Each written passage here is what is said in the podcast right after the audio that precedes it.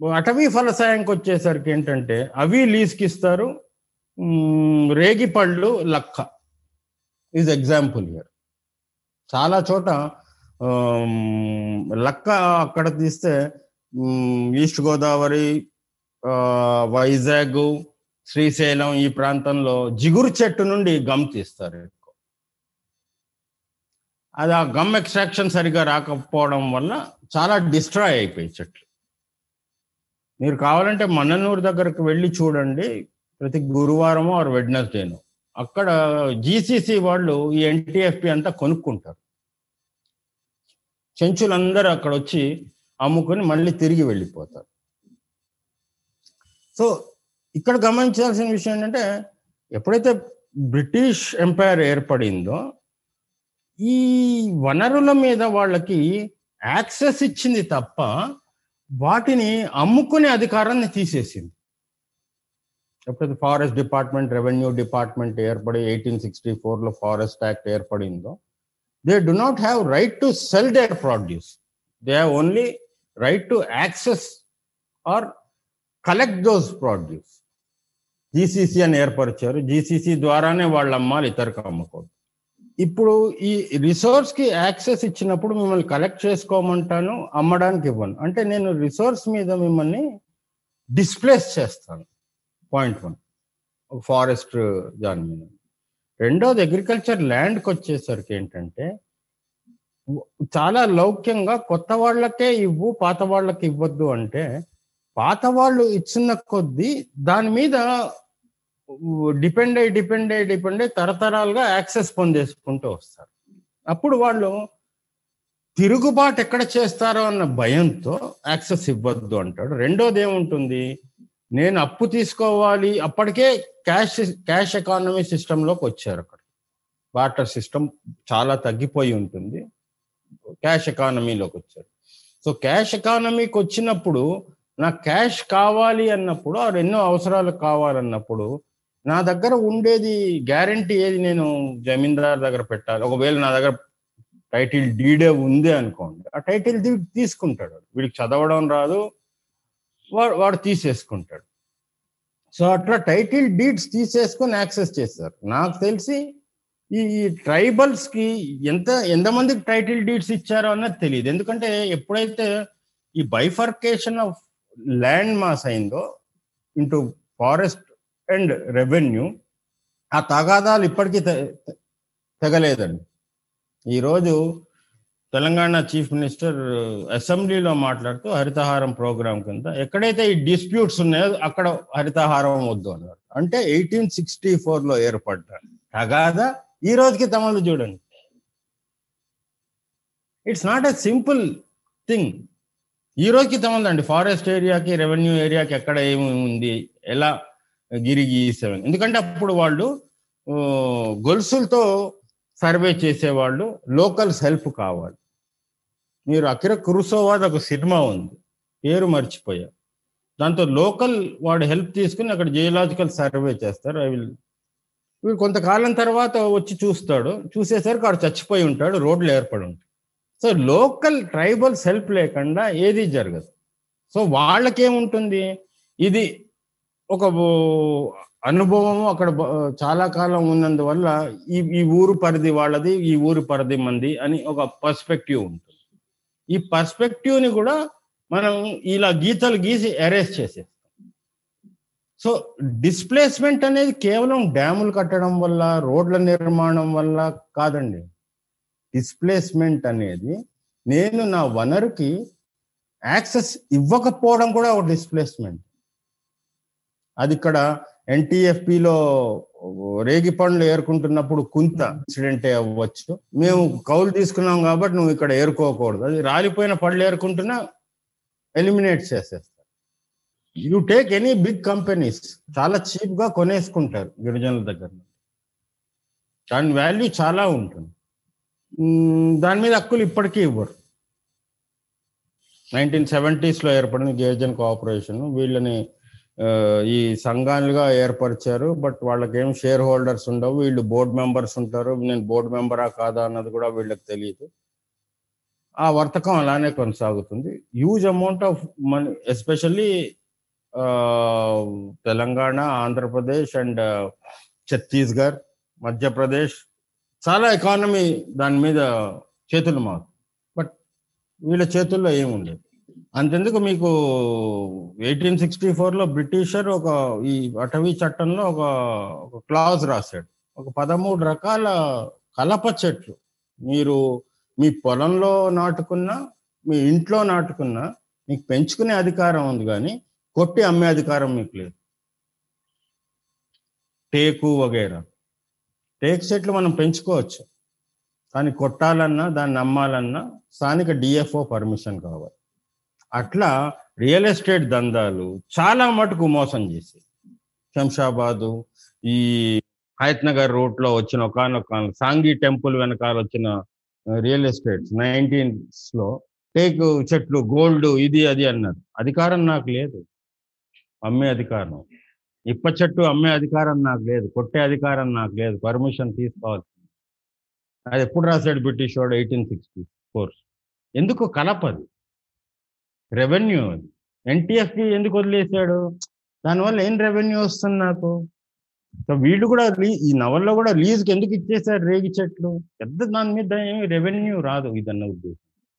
So ఫారెస్ట్ని చూస్తూ ఉంటే ఒక గిరిజనుడు అనేవాళ్ళు వివిధ వనరుల మీద ఆధారపడి ఉంటారు. అది అటవీ ఫలసాయం అవ్వచ్చు వ్యవసాయం అవ్వచ్చు చేపలు పట్టడం అవ్వచ్చు పశు సంరక్షణ అవ్వచ్చు. చిన్న చిన్న గడ్డి ఇవన్నీ అమ్ముకోవడం కూడా అవ్వచ్చు. So MS Swaminathan national agriculture policy రాసినప్పుడు that was around two thousand eight two thousand ten something like that రాసినప్పుడు గిరిజనుడు కంటే గొప్ప రైతు ఎవడు లేరు ఇవన్నీ వ్యవసాయమే అన్నాడు. But they were not taken into consideration so ఈ ఈ అటవీ ఫలసాయం నుండి దూరం చేస్తారు వాళ్ళకి అధికారాలు ఇవ్వకుండా వ్యవసాయం నుండి దూరం చేస్తాం. వాళ్ళని వ్యవసాయం చేసుకొని కన్నా వాళ్ళు వాళ్ళు చేసే వ్యవసాయం తప్పుడు వ్యవసాయం అని చెప్పుకుంటూ వస్తాం.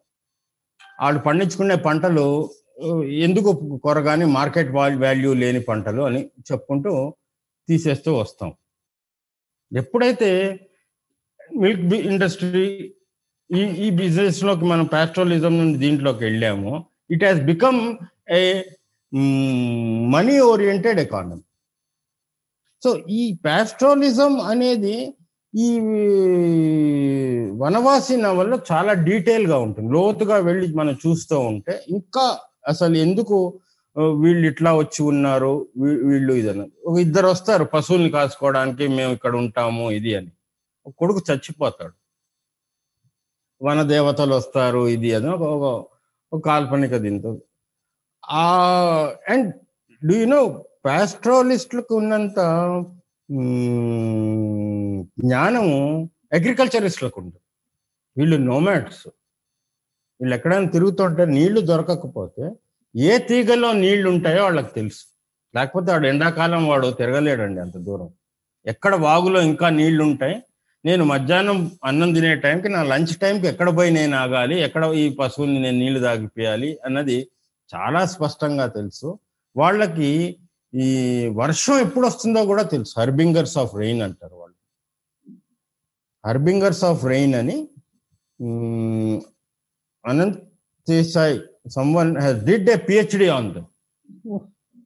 And uh, pastoral politics అని Vasant Saberwal has done a PhD on the pastoralist in Himalayan region ఈ రోజుకి ప్యాస్ట్రాలజిస్ట్లకు ఉన్నంత నాలెడ్జ్ ఎవరికి ఉండదు. For example quote unquote అనుకోండి వాళ్ళ వాళ్ళు the key informants for various groups in the forest areas they know the nook and corner of the forest they know the nook and corner of the politics మహాభారతంలో ఈ ఐదు ఊళ్ళు ఊరికే అడగలేదండి.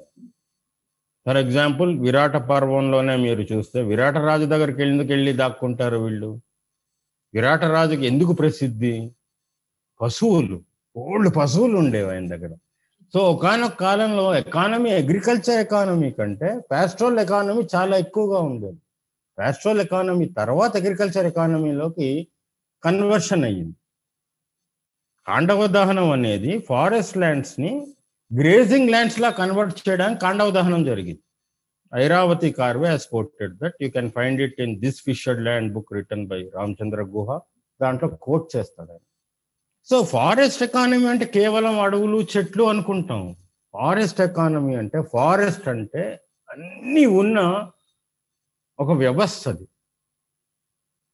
అందుకని ఈ క్యారెక్టర్కి అన్ ఈ హీరో పొటగ్రానిస్ క్యారెక్టర్కి అన్ని రకాల సమూహాలతో డీల్ చేయాలనేది చాలా కష్టమైన విషయం.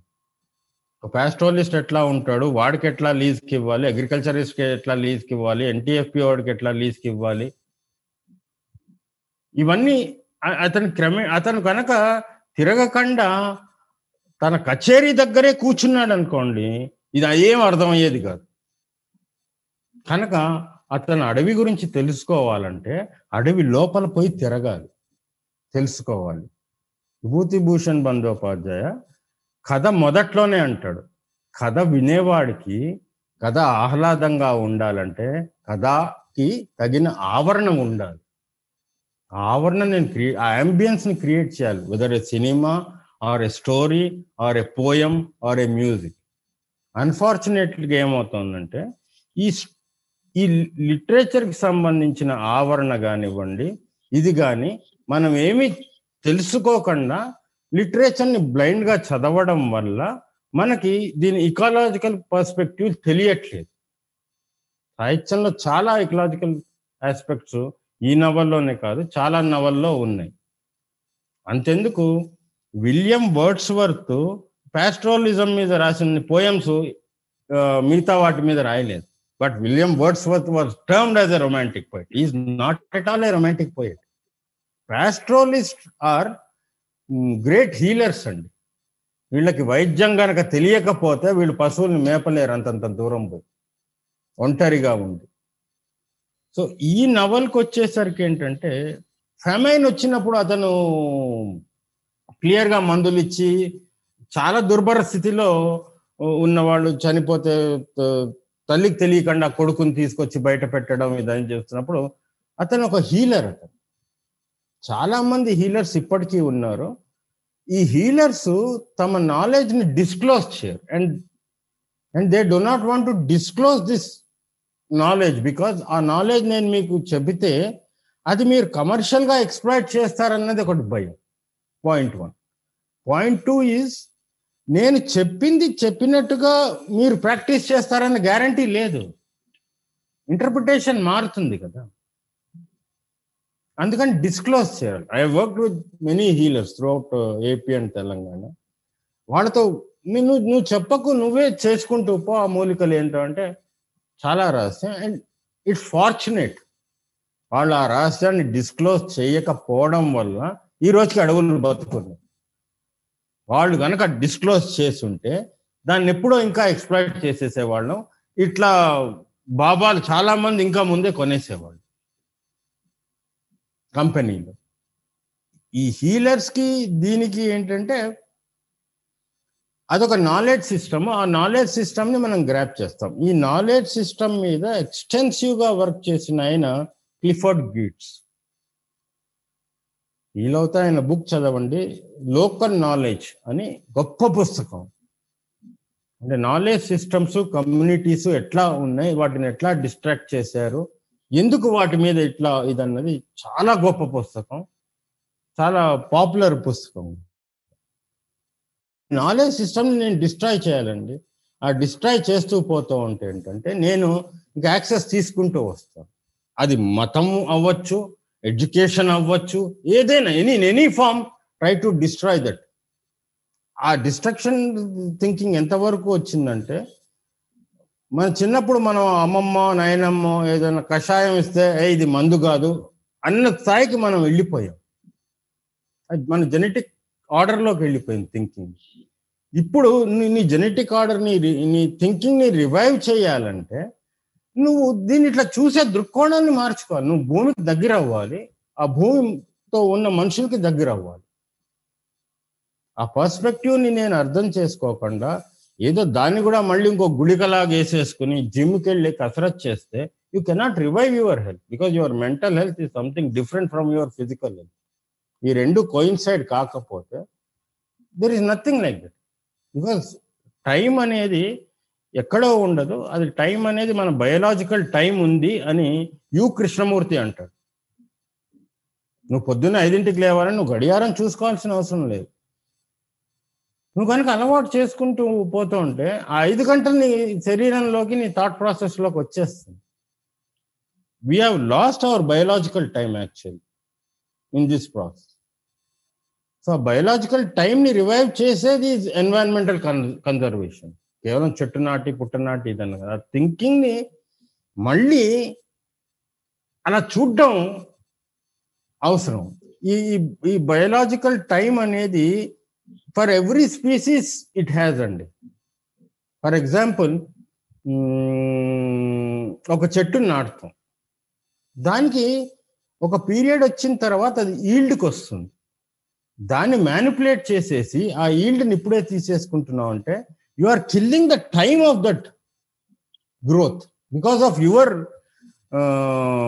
utility purposes purposefully you are destructed and we are trying to reconstruct it. There will not be any reconstruction because ఒక కల్చర్ ఉంటుంది. ఆ నేచర్కున్న కల్చర్ని మనం అర్థం చేసుకోకుండా దాన్ని డిస్ట్రాయ్ చేసాము. ఈ నేచర్ కల్చర్ ఇంపీరియలిజం సంబంధించి ఇప్పటికీ కొనసాగు you're no you forgotten the culture of the nature మన కల్చర్ని నేచర్కి అప్పచెప్పాం కదా తప్ప నేచర్ కల్చర్ని మనం తీసుకోలేదు. అందుకే మీరు పంచతంత్ర కథలు చూస్తుంటే నక్క చెడ్డది పులి మంచిది ఈ గుణాలు ఎవడిచ్చాడండి వాటికి? మనం ఆపాదించిన గుణాలు. ఇక్కడెక్కడ అతను పులి చెడ్డది పులి వల్ల భయము అడవి దున్నాల వల్ల భయము అంటాడు తప్ప అది క్రూరము ఇది క్రూరం there is nothing like a క్రూరం. వీళ్ళ వీళ్ళని ఏమన్నారు? సావేజ్డ్ పీపుల్ అన్నారు ట్రైబల్స్ని బ్రిటిష్ వాళ్ళు. సావేజింగ్ ద సివిలైజ్డ్ అని రామచంద్ర గువాది వియర్ అల్విన్ ఆటోబయోగ్రఫీ చాలా చక్కగా ఉంటుంది. సో ఈ ఈ నావల్లో అవన్నీ కనపడతాయి. Coming to the point of hunting ఇతను ఒక రోజు కణితిని చూసి ఫ్యామిలీతో ఉంటే కొట్టబుద్ధి కాదు వెళ్ళిపోతాడు.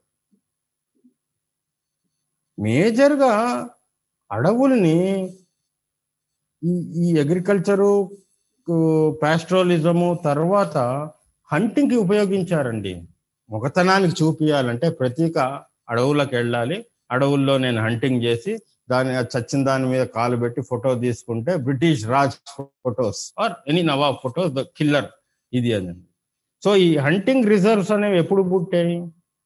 రామాయణ కాలం నుండి ఉన్నాయి హంటింగ్కి వెళ్ళాడు ఇది వచ్చాడు అన్నది.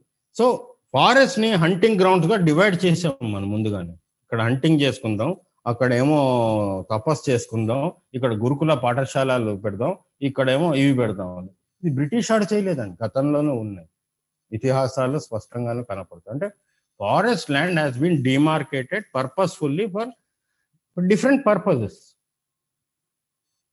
but hunting గిరిజనులు చేయరే? వాళ్ళకి ఆకలి వేసినప్పుడు కొట్టుకుంటాడు తింటాడు తప్ప వినోదానికి కొట్టడు. సో క్రమేణా ఈ హంటింగ్ రిజర్వ్స్ అనేవి ఏమయ్యాయి అంటే గేమ్ రిజర్వ్స్ అయ్యాయి బ్రిటిష్ కాలంకి వచ్చేసరికి. వాటి ఆట ఆడుకోవడానికి విలాసానికి వెళ్ళేవాడు. నవాబుల దగ్గర నుండి రాజుల దగ్గర నుండి ఇది చూసి ఇక్కడ హంటింగ్ చేస్తే బాగుంటుంది ఇదని గేమ్ రిజర్వ్స్ వేశారు. ఈరోజు ఆఫ్రికాలో ఫారెస్ట్ కన్జర్వేషన్ మొత్తం ఈ గేమ్ రిజర్వ్స్ మీదనే నడుస్తుంది. ఇవన్నీ ప్రైవేట్ ప్రాపర్టీ. సో ఆఫ్రికా ఖండంలో స్వాతంత్రం వచ్చినప్పటికీ అవి స్థానికుల చేతుల్లో ఉండవు. ఫ్రెంచ్ వాడి చేతుల్లోనో ఇంకోటి చేతుల్లోనో ఇప్పటికీ అవి అలానే ఉంటాయి. కన్జర్వేషన్ ఇదని. దాని క్రమేణా ఏం చేసాం? ఇకో టూరిజం అంటున్నాం. వెళ్ళు అక్కడ ఉండు ఇది అన్నది. వనస్థలిపురం ఏంటండి ఒక కాలంలో? The last Nizam used to go for hunting there. Mahavira Harina Vanasthali park deer park ఉంది. అది హంటింగ్ గ్రౌండ్ ఒక సో ఈ హంటింగ్ రిజర్వ్స్ ఇట్లా ఫారెస్ట్ ఎకానమీ అంతా ఇట్లా డివైడ్ చేసేసి ఏది స్థానికుల చేతలు ఇవ్వకుండా ఇప్పటికీ వాటిని ఒక ఇలైట్ ప్రపంచానికే ఇస్తాం. ఇది క్లియర్గా హంటింగ్ గురించి అంత డీటెయిల్గా ఈ నవల్లో పోయినప్పటికీ ఆ క్యారెక్టర్ ద్వారా వద్దు ఈ ఫ్యామిలీని నేను చంపొద్దు వెళ్ళిపోతాను అని తిరిగి వచ్చేస్తాడు. మంచి సెన్సిటివిటీ లేదండి. హంటింగ్ ఈజ్ జస్ట్ అది ఒక మొగతనం ఇది అన్నది ఒక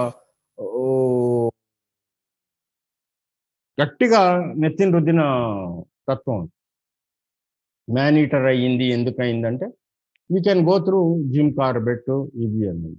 మరి ఈ రోజు ఇదే హంటింగ్ గ్రౌండ్స్లో సెంట్రల్ గవర్నమెంట్ ఇదే wild life శాంక్చురీస్లో two percent of the land can be given for roads and construction అని ఎందుకంటుందండి? వాడికి యాక్సెస్ ఇవ్వవు అడవుల్లో పోవడానికి. నైన్టీన్ సెవెంటీ టూలో వచ్చింది wild life conservation act wild life conservation act ప్రకారం ఎవడు అడవిలోకి వెళ్ళకూడదు. స్థానికులు అడవిలో ఉన్న వాళ్ళని డిస్ప్లేస్ చేయాలి. టైగర్ రిజర్వ్ ప్రాజెక్ట్ ప్రకారం దేశంలో ఉండే ఎక్కడెక్కడ టైగర్ రిజర్వ్ ప్రాజెక్ట్స్లో గిరిజనులు ఉన్నారో వాళ్ళకి పది లక్షలు చప్పునిచ్చేసి వాళ్ళని అడవిలో తోలేస్తుంది. ఇప్పుడు శ్రీశైలంలో అదే ప్రాబ్లం. వీడు ఎక్కడొచ్చి ఉంటాడు సో కన్జర్వేషన్లో ఎప్పుడైతే నీ- దీన్నే ఈ కన్జర్వేషన్ ఏమంటామంటే ఇన్స్టిట్యూటివ్ ఎక్స్క్యూటివ్ ఎక్స్క్యూటివ్ కన్జర్వేషన్. ఇన్స్టిట్యూటివ్ అంటే you allow inclusive exclusive conservation. వాళ్ళని అక్కడ నుండి తీసేసి దాన్ని ఎలైట్గా మార్చి అది మెయింటైన్ చేయడానికి ఫండింగ్ కోసం ఇంకో టూరిజంలో ఇవి చేసి అవి నడిపించాలి this will be used as a recreation purpose గతంలోనూ రిక్రియేషన్ కోసం రాజులు మహారాజులు బ్రిటిష్ వాళ్ళు వీళ్ళు యూజ్ చేశారు. ఇప్పటికీ అది రిక్రియేషనే ఉంది. ఇక ముందు ఆ రిక్రియేషన్ పెరుగుతూనే ఉంటుంది. ఎందుకు అంటే ఈ ఫారెస్ట్ అనేది other nature is other for me it's only for entertainment ఇప్పటికీ ఈ టూరిజం పేరు మీద ఆదిలాబాద్ రండి కూర్చోండి నాలుగు రోజులు స్పెండ్ చేయండి అంటే నేను ఒక సినిమా చూసి వచ్చినట్టు చూసేస్తా తప్ప నాకు అది దాని బయోడైవర్సిటీ కానీ ఇది కానీ స్థానికుల జీవనం కానీ నాకేం తెలుసు. అండ్ రెండోది ఏమవుతుంది ఈ స్థానికులకి ఏం ఉద్యోగాలు వస్తాయండి అక్కడ? గైడ్ అంటారు వాడు వాడు వాడు చెప్పేది వింటారా? అసలు గౌరవిస్తామా పాడేరు తీసుకెళ్తాం. వాళ్ళ ఊర్లలో వాళ్ళ చేత డ్యాన్స్ చేయించి మనం చూస్తూ ఉంటాం. అంతకంటే అబ్యూస్ ఎక్కడైనా ఉందా? వాళ్ళు వాళ్ళ పండగలకి వాటికి డ్యాన్స్ చేసుకుంటారు ఉంటారు. సినిమానా? ఒక కల్చరు ఇది అనేది. ఇట్స్ నాట్ వాళ్ళు మనుషులు మన తోటి మనుషులు మన వాళ్ళు అక్కడ ఉంటారు మనం ఇక్కడ ఉంటాం. అంతే తప్ప దే ఆర్ నాట్ ఎంటర్టైనర్స్. ఈ స్థానికులకి ఉద్యోగాలు ఇస్తారంటే వాడు గైడ్ ఉంటాడు లేకపోతే అక్కడ కట్టిన గెస్ట్ హౌస్లో వాడు టీ కాఫీలు అందిస్తూ ఉంటాడు. వాడు పంచాయతీ ప్రెసిడెంట్ అయినప్పటికీ వాడిని అరే తురే అని పిలుస్తూ ఆడ ఊరు ఊరి పెద్ద అయినప్పటికీ అరే తురే అని పిలుస్తూ ఉంటాం మనం. అండ్ యూత్కి చదువుకున్న యూత్కి టెక్ టెక్నికల్ స్కిల్స్ లేకపోవడం వల్ల వాళ్ళు సిటీలోకి వచ్చి ఉద్యోగాలు చేయలేరు అక్కడ వ్యవసాయం చేయలేక అట్లాంటి ఉద్యోగాల్లో ఇరుక్కుపోతారు. అంటే ఒక ఐడెంటిటీని మనం అంత దిగజార్చేస్తాం మణిపూర్లో ఒకసారి ట్రావెల్ చేస్తున్నప్పుడు ఒక ఒక ట్రైబల్ ఆయన అక్కడ అన్నాడు Manipur north east is totally different from the rest of the country. అక్కడ ట్రైబ్ మనకంటే బాగా ఇంగ్లీష్ మాట్లాడతాడు అని. అక్కడ ఉన్నంత బ్రిటిష్ ఇన్ఫ్లుయెన్స్ మిగతా చోట్ల లేదు. Might be because of Bengal residency కా ప్రెసిడెన్సీ కావచ్చు. ఆ penetration of education and conversion అక్కడ జరిగినంత ఇంకెక్కడా జరగలేదు. అతను ఒకే మాట అన్నాడు నేను ఇప్పుడు గతంలో మా వాళ్ళు అట్లా ఉన్నారు. నేను ఇప్పుడు చదువుకున్నాను బాగా డబ్బులు చదివి జమ చేసుకున్నాను. నేను మీతో ఈక్వల్ గానే మాట్లాడుతున్నాను. Tribe is nothing but a status నేను ఎప్పుడైతే పవర్ని ఎక్వైర్ చేసుకుంటానో నేను మీకు ఈక్వలెంట్ అవుతాను. ఈ పవర్ ఇవ్వం కదా మనం. మరి ట్రైబల్ లిటరేచర్ ఎందుకు రాయం? ఎందుకు ఉద్యమాలు జరగవు? ఎందుకు వాళ్ళ వాళ్ళ పర్స్పెక్టివ్స్ మనకి రానివ్వవు అంటే వాళ్ళ మదర్ టంగ్ వాళ్ళ లిపి నుండి వాడు థింకింగ్ ప్రాసెస్ నుండి వాడు ఇంగ్లీషు తెలుగు చదువుకోవడానికి it takes generations Vanavasi novel మనం చదువుతుంటే ఒక విధమైన డెపిక్షన్ వస్తే మీరు ఎస్థరీన్ Keir తెమ్సులా Ao Naga tribal from Nagaland వాళ్ళ లిటరేచర్ చదివితే రియల్ డెపిక్షన్ వాళ్ళ నుండి వస్తుంది. వాళ్ళ నావల్స్ కానీ వాళ్ళ పోయిటరీ కానీ ఇంకా ఒక tribe is writing about their own world ఎట్లా ఎన్వైరన్మెంట్ డిస్ట్రాయ్ అయింది మేమేం సాధక బాధకాలు పడ్డాము అన్నది వాళ్ళు చాలా గొప్ప నావల్స్ రాశారు. దురదృష్టవశాత్తు అవి ఇతర భాషల్లోకి ట్రాన్స్లేట్ అవ్వట్లేదు. So when coming to Yugala Prasad character Yugala Prasad interesting character ఏంటంటే అతను పెద్ద పెద్ద చెట్ల చోదికి పోడండి చాలా మటుకు. తీగలు తుప్పలు ఇవి తెచ్చుకుని అంటే అతను ఒక విధంగా ఫ్లవరిస్ట్ ఆయన వాటిని గ్యాదర్ చేసి అందంగా ఉండేందుకు అడవుల్ని పెంచుకుంటూ రావడం అన్నది. And is influenced in an urban Claude అక్కడ ఉండే రకరకాల పూలు తెచ్చి పెట్టుకుంటూ వద్దాము ఇదనేది. అంటే అతను అక్కడవి తెచ్చి ఇక్కడ పెట్టి వీటిని ఇవి యాక్చువల్గా వైల్డ్ వే ఒక కాలంలో. అక్కడ ఎక్స్టింక్ట్ అయిపోతే మళ్ళీ వాటిని రివైవ్ రీజనరేట్ చేసుకోవడానికి రివైవ్ చేసుకుంటూ వచ్చే క్యారెక్టర్ ఒక సీడ్ కలెక్టర్ లాంటి వాడు. అండ్ డిసిమినేటర్. బ్రిటిష్ కాలంలో ఏం చేశారంటే ఫర్ ఎగ్జాంపుల్ ఈస్ట్ ఇండియా కంపెనీలు వచ్చినప్పుడు వాళ్ళ టీంలో బాటనిస్టు జువాలజిస్టు ఆంథ్రపాలజిస్టు జాగ్రఫరు జియాలజిస్టు వీళ్ళందరూ ఉండేవాళ్ళు. ఈ టీం అంతా మ్యాప్ చేసేసేది. అక్కడ రిసోర్సెస్ ఏమేమి ఉన్నాయి అన్నది అట్లా మనకి బాటనీలో హర్బేరియం షీట్స్ ఇవి మొదలయ్యాయి. డ్రాయింగ్స్ వేయడం ఈ స్పీసీస్ ఇక్కడ ఉందని అట్లా డాక్యుమెంటేషన్ డేటాని కలెక్ట్ చేయడం మొదలైంది. బ్రిటిషర్స్ ఎప్పుడైతే ఎస్టాబ్లిష్ అవ్వడం మొదలెట్టారో ఈస్ట్ ఇండియా కంపెనీ నుండి ఎంపైర్గా కన్వర్ట్ అవ్వడం మొదలెట్టారో వాళ్ళు ఈ బొటానికల్ గార్డెన్స్ ఎస్టాబ్లిష్ చేయడం మొదలెట్టారు. ఎందుకంటే ఆ రిసోర్స్ని క్యాప్టివ్లోకి క్యాప్టివ్లోకి తీసుకోవడానికి నేను ప్రతిరోజు అడవికి వెళ్ళి చదివి వాటి గురించి తీసుకురాకుండా నేను ఒక క్యాప్టివ్ అంటే కన్జర్వేషన్లో ఇది ఫస్ట్ స్టెప్ అండి. నువ్వు ఒక బొటానికల్ గార్డెన్ చేస్తావు. యానిమల్కి సంబంధించి ఒక జూ స్టార్ట్ చేస్తావు. జూ తర్వాత ఒక నేషనల్ పార్క్ అంటారు. నేషనల్ పార్క్ తర్వాత ఒక వైల్డ్ లైఫ్ శాంక్చురీ అంటారు. టైగర్ రిజర్వ్ అంటారు. These are the steps in wild life conservation zoo ఏంటంటే నేను ఎక్స్పెరిమెంట్స్ చేసుకోవడానికి క్యాప్టివ్గా ఉంచుకోవడానికి ఈజీ అవుతాయి. జూ అండ్ నేషనల్ పార్క్ బొటానికల్గా కూడా ఏంటంటే బాటనీ వీళ్ళు ఈ బొటానికల్ గార్డెన్స్ క్రియేట్ చేస్తారు. ఎక్కడెక్కడ ఏ రిసోర్సెస్ ఉంది సో ఈ రిసోర్సెస్ని మొట్టమొదటిగా మన ఇండియాలో స్టార్ట్ చేసింది బొటానికల్ గార్డెన్స్ తామర్లకోట అది మీకు green colonialism written by Richard Grove పుస్తకంలో కనపడుతుంది. దాని తర్వాత ఇదే ఫారెస్ట్ అని బెంగాల్కి షిఫ్ట్ చేసినప్పుడు అక్కడ బెంగాల్లో ఇతను ఈ గార్డెన్ స్టార్ట్ చేస్తాడు. బొటానికల్ గార్డెన్ సో అదే క్యారెక్టర్ యుగళ ప్రసాద్లో కనపడుతుంది. ఇప్పటికీ ఏంటంటే ఈ అడవులు అడవులు పెంచకూడదండి. అడవుల్ని పెంచలేము to be frank they are natural ఎప్పుడైతే నువ్వు అడవిని పెంచుతున్నావు అంటావో అది ప్లాంటేషన్ అవుతుంది. So most of the forest in India are plantation because ఈ టెంబరు షిప్ బిల్డింగ్ ఎప్పుడైతే ఎక్స్ట్రాక్షన్ ఎక్స్ట్రాక్షన్ ఎప్పుడైతే మొదలెట్టామో అప్పటి నుండి ఫారెస్ట్లని రిజర్వ్ ఫారెస్ట్లని ప్లాంటేషన్ ఏరియాస్గా కన్వర్ట్ చేసుకుంటూ వచ్చారు. Teak you take Adilabad or any area in India. మీకు అందుకే నిటార్స్గా లైన్గా కనపడతాయి అడవులు.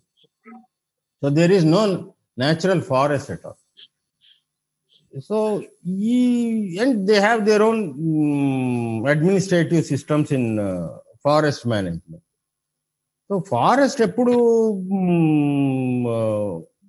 వస్తాయి అంటే వాటిని డిస్టర్బ్ చేయకుండా వాటిని రూట్స్ నుండి ఆఫ్ షూట్స్ పెరిగేందుకు రీజనరేట్ చేసే టైం ఇచ్చేయాలి. అంటే డిస్టర్బెన్స్ క్రియేట్ చేయకుండా వాటికి ఒక రెండు మూడేళ్ళు మీరు వదిలేశారనుకోండి వాటి రూట్ స్టాక్ నుండి మళ్ళీ ఫారెస్ట్ ఒకవేళ ఒరిజినల్ ట్రీస్ అక్కడికి ఉండి ఉంటే అవి పెరుగుతాయి. నా అనుభవంలో చాలా అడవులు అట్లా కమ్యూనిటీ హెల్ప్తో రీజనరేట్ చేశారు. కొన్ని చోట్ల శ్రీకాకుళం అయితే గుగ్గిలం చెట్లు కూడా మళ్ళీ మొలకెత్తాయి. పెద్ద పెద్దవి కానీ ఇంత టైం ఎవరు ఇస్తారు? అవి పెరగడానికి ఇవ్వరు. వాటిని ప్లాంటేషన్ చేయాలి. ఇప్పుడు కొందరు కొన్ని గ్రూప్స్ త్రూఅవుట్ వరల్డ్ ఏం చేస్తున్నాయంటే మట్టి ఉండల్లో విత్తనాలు పెట్టేసి వర్షాకు తొలకరప్పుడు ఆ మట్టి ఉండల్ని జల్ విసిరేస్తారు అడవుల్లో. దానివల్ల అవి పెరిగే అవకాశం కలుగుతుంది. అవి నేటివ్ స్పీసీస్ అవుతాయి తప్ప. రెండవది కర్ర ఒకటి ఉంటుంది. ఆ కర్రలో మట్టి కొద్దిగా ఒక గింజ పెట్టి ఇట్లా గుచ్చుతాడు తీసేస్తాడు. దాంతో పెరుగుతుంది. కొంతకాలం క్లౌడ్ సీడింగ్ లాగానే ఆ గింజలు చల్లుకుంటూ వెళ్ళారు. అనంతపూర్ ఎక్స్పెరిమెంట్లో జరిగింది. But you have to give time for నా అనుభవంలోనే చాలా ఊళ్ళల్లో మేము ఇవి నాటి పెంచి ఎందుకంటే స్థానిక దొరకట్లేదు కాబట్టి ఆ విత్తనాలు సేకరించి ఆ విత్తనాన్ని జల్లుకుంటూ పోదాం అని ఎక్స్పెరిమెంట్ చేసాం. అది ఎక్స్పెరిమెంట్ జరుగుతూనే ఉంది పెరిగాయి.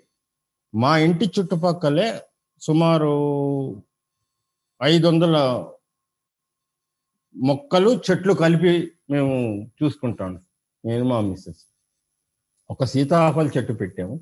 దానికి కాయలు వచ్చాయి మంచి కాపు ఇస్తుంది. విత్తనాలు తీసుకుంటాం వర్షాకాలాలకు ఇప్పుడు జల్లేస్తాం ఇప్పుడు ఒక్క సీతాఫల చెట్టు సుమారు ఇరవై సీతాఫల చెట్లు ఉన్నాయి నా ఇంటి ఉసిరికాయలు చిన్న చిన్న ఉసిరికాయలు చిన్న ఉసిరి చెట్టు ఉంది. అవి విత్తనం పడి దాని అంతటా అదే మొలకెత్తుతాయి. అవి తిన్నాక ఇది చిన్న ఉసిరి. అవి తిన్నాక గింజ గింజలు చల్లే సో అట్లా మీకు the hidden secrets of trees అని ఒక బుక్ వచ్చింది. చాలా బాగా బుక్ ఉంది. దాంట్లో ఒక చోట అంటాడు కొన్ని చెట్లు ఒంటరిగా పెరగవంట. సాల్ట్ ట్రీస్ కానివ్వండి గుల్మోహర్ కానివ్వండి వేప చెట్టు కానివ్వండి ఒంటరిగా పెరగవు. ఒక వేప చెట్టు చాలా ఎదిగిన తర్వాత దాని విత్తనం పడి పక్షుల ద్వారాను ఇతరత్ర ద్వారాను దాని చుట్టూ వేప వనం క్రియేట్ అవుతుంది. గుల్మోహర్ చెట్టు చూడండి మీరు. తురాయి చెట్టు అంటాం. ఒక తురాయి చెట్టు బాగా ఎదిగితే ఒక మూడేళ్ళకి మొత్తం తురాయి చెట్లు ఉంటాయి దాని చుట్టూ. సో పని కట్టుకుని కొన్ని చెట్లు పదే పదే నాటాల్సిన అవసరం ఉండదు. ఆ అటువంటి కన్జర్వేషన్ టెక్నిక్స్ని ఈ యుగళ ప్రసాద్ క్యారెక్టర్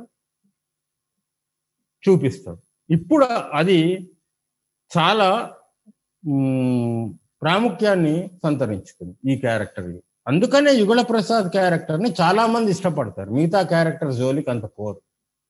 ఎందుకంటే దే ఆర్ ఐడెంటిఫైయింగ్ దమ్ మిగతా క్యారెక్టర్ల గురించి అంత లోతుగా వీళ్ళకి తెలియదు అంతగా లోతుగా తెలిసినప్పుడు ఏంటంటే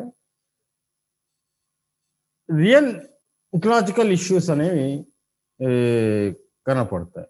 సో మొత్తం మొత్తం నవల్లో చూస్తూ ఉంటుంటే ఈ మొత్తం ఫారెస్ట్ ఎకానమీని ఫారెస్ట్లో ఉండే వివిధ జాతుల్ని ఎక్స్ప్లెయిన్ చేసుకుంటూ నాటి నుండి నేటి వరకు ఇవి ఎట్లా ఉన్నాయి అన్నది ఈ నవల్లో చాలా స్పష్టంగా కనపడుతుంది. ఇప్పటికీ ఆ ప్రొటగానిస్ట్ అనే అతను ఇప్పటికీ ప్రతీకే. ఆ రిక్రియేషన్ కనుక్కోండి హంటింగ్ కనుక్కోండి ఇప్పటికీ అతను ప్రతీకే.